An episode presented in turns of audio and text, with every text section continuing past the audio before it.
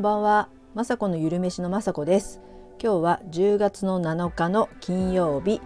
もう夕方の6時ぐらいになってます。今日はねまたあのまた寒いですね。またフリース着てます。それなのにですねもう娘はですね職場の人たちと飲み会があるらしく花金でいいですねっていう感じなんですけど今花金なんていう言葉ないのかな？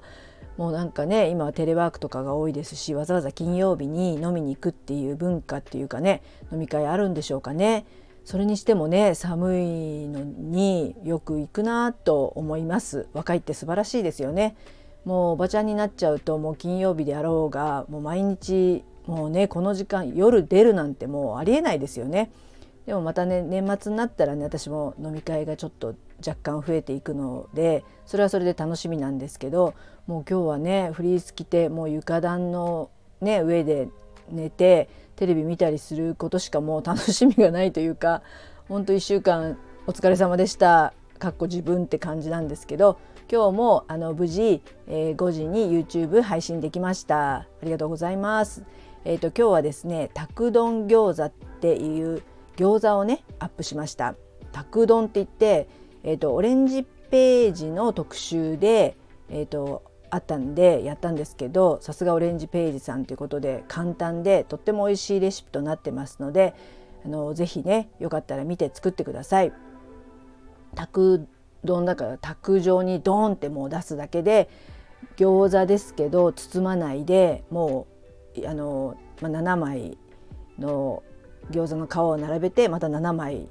上からこうサンドイッチにしてもう大きな餃子でドーンってもう出してもうハサミで切ってあの取り分けて食べるっていう形ですごく簡単でもう本当今までうちはね家族5人いたので本当ね嘘じゃなくて100個は作ってたんですよもう120個とか作ってた時もあるしそれでそれでも私なんか10個食べたかなっていうぐらいな感じで全盛期はねほんとよく作ってました。でその当時はねフードプロセッサーで全部キャベツもニラも、えーと、ひき肉なんかもフードプロセッサーでもうみじん切りにして作ったりしてましたけど今日は一応2人前なのかな？なのでほんと可愛いもんであの包丁でみじん切りもねさせてもらって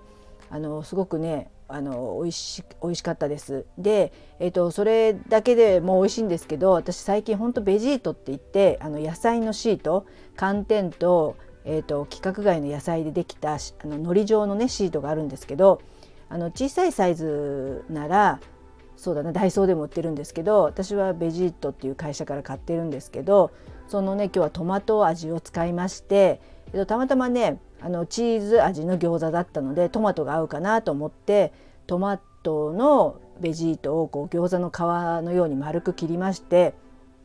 同じようにね餃子の皮の上に乗せてその上に種をのせてねえっ、とあの餃子大きな餃子を作ったんで焼くとねほんのりねこう赤いんですよ。それがすごくこうなんとなくねあの7枚あのお花の形になるのでねなんか赤い全体赤いお花になっててねすごい可愛い可愛くもないけどなかなか可愛いえーと、餃子にななりましたそれですごくね味もねほんのり、えーとトマトの味もしますしあの気持ちね、まあ、餃子があの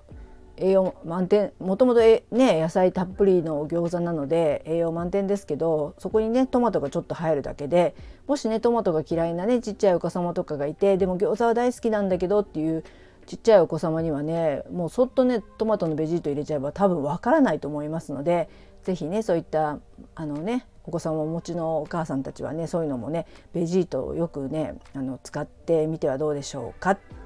そんな感じでね今日その YouTube を取りあのアップしましたのでよかったら見てください。であとはですね今日も、えー、時間があったので、えーと、YouTube の撮影をしました。で今日はね災害時のね、えー、ご飯を取りました。すごくね自分の中でも勉強になりましたねこんな調理方法があるんだっていうかなんとなくねキャンプとかで見てたようなこう、えー、鍋の中にお水を入れてそこにこうビニール袋にいろんなご飯の具材、えー、まあ、例えばスープの具材えっと、煮物の具材みたいのをチャポンチャポンチャポンって入れると同時にいっぺんに火が通ってあの水は汚れないでそのままね20分ぐらい加熱するとご飯も炊けスープもできあのなんならいろんなねうんゼリーとかもできるとかねそういうおかずのね寒天入れればゼリーができたりとかするみたいなのを見たことがあってこれやってみたいなと思ったのでね今回挑戦してみました。あのまたアップするのは1週間後の先にはなると思うんですけどあのオムライスをね作ったんですよケチャップライスとオムレツという形で。でなかなかね上手にできたのであのぜひ見てほしいなと思思いました。すごく美味しかったです。あの卵もねいい感じで時間を短めにやったらふわふわのね卵になりましたしこれはねほんとね災害ってねいつ起こるかわからないのでこういったねあのそういうポリエチレンの袋を使ったね、えーと、湯煎の調理方法なんですけどこれはね皆さんも練習しといた方がいいと思いました。そうじゃないとね実際そうあのやってないとなかなかできるこうアイデアとしてね思いつかないと思いますので、まあ、缶詰食べたりとかねあのお腹空いたらいろんなものをあのね皆さんも用意してると思うんでカップラーメンとかね食べることが多くなると思うんですけど、えっと、お水があってカセットコンロがあってそういったねポリエチレンの袋を用意さえすればご飯は炊けますしなかなかねこれはいいアイデアだと思って水もねあの節約っていうか汚れないのでねあのビニール袋に入れてチャポンチャポン入れるんで。なのでねこれからのいろんなね私も慣れたいのでね今回はオムライスと,、えーと、オムライスとかオムレツとケチャップライス作ったんですけどこれからまたねあのアレンジメニューっていうかいろんなねあの煮物だったりとか例えばスパゲティとかもねそういうお湯ポチャンって入れてできるレシピをこれからもね作ってみようかななんて思ってるのでこれはまたねバージョン2バージョン3もね作っていきたいと思います。あともう一つはね、えっと、おまけで、えー、スイーツも作ってね災害といえどもね甘いもの絶対食べたくなると思うのでそこにもねまたあの寒天の代わりにベジートを使わせてもらいました。今回は紫芋のベジートを使ってえっ、ー、とベジえっ、ー、と紅じゃなくて紫芋の豆乳プリンみたいのを作りました。それもね本当まあ粉寒天とかね用意されればいいんですけどもしない場合ねベジートもねすごく野菜の備蓄にもなりますので是非ねあの日頃からベジートも買っておくといいなと皆さんにおすすめします。でそれがあれば、えーと、寒天なのでねベジートは、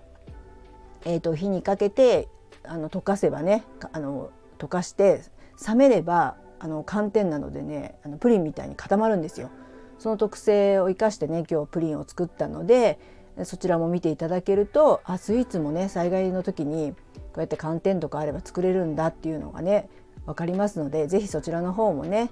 来週以降上がりましたら見てほしいななんて思ってます。はい明日からね3連休で明日まあさっき知ったんですよ 3連休って。ほんとね1週間あっという間ですしもう家族がねあの大人ばっかりですと3連休って言ってもどこに行くわけでもないので全然ね実感が湧かないんですけど、まあ、明日は天気がいいらしいので明日ぐらいはちょっとね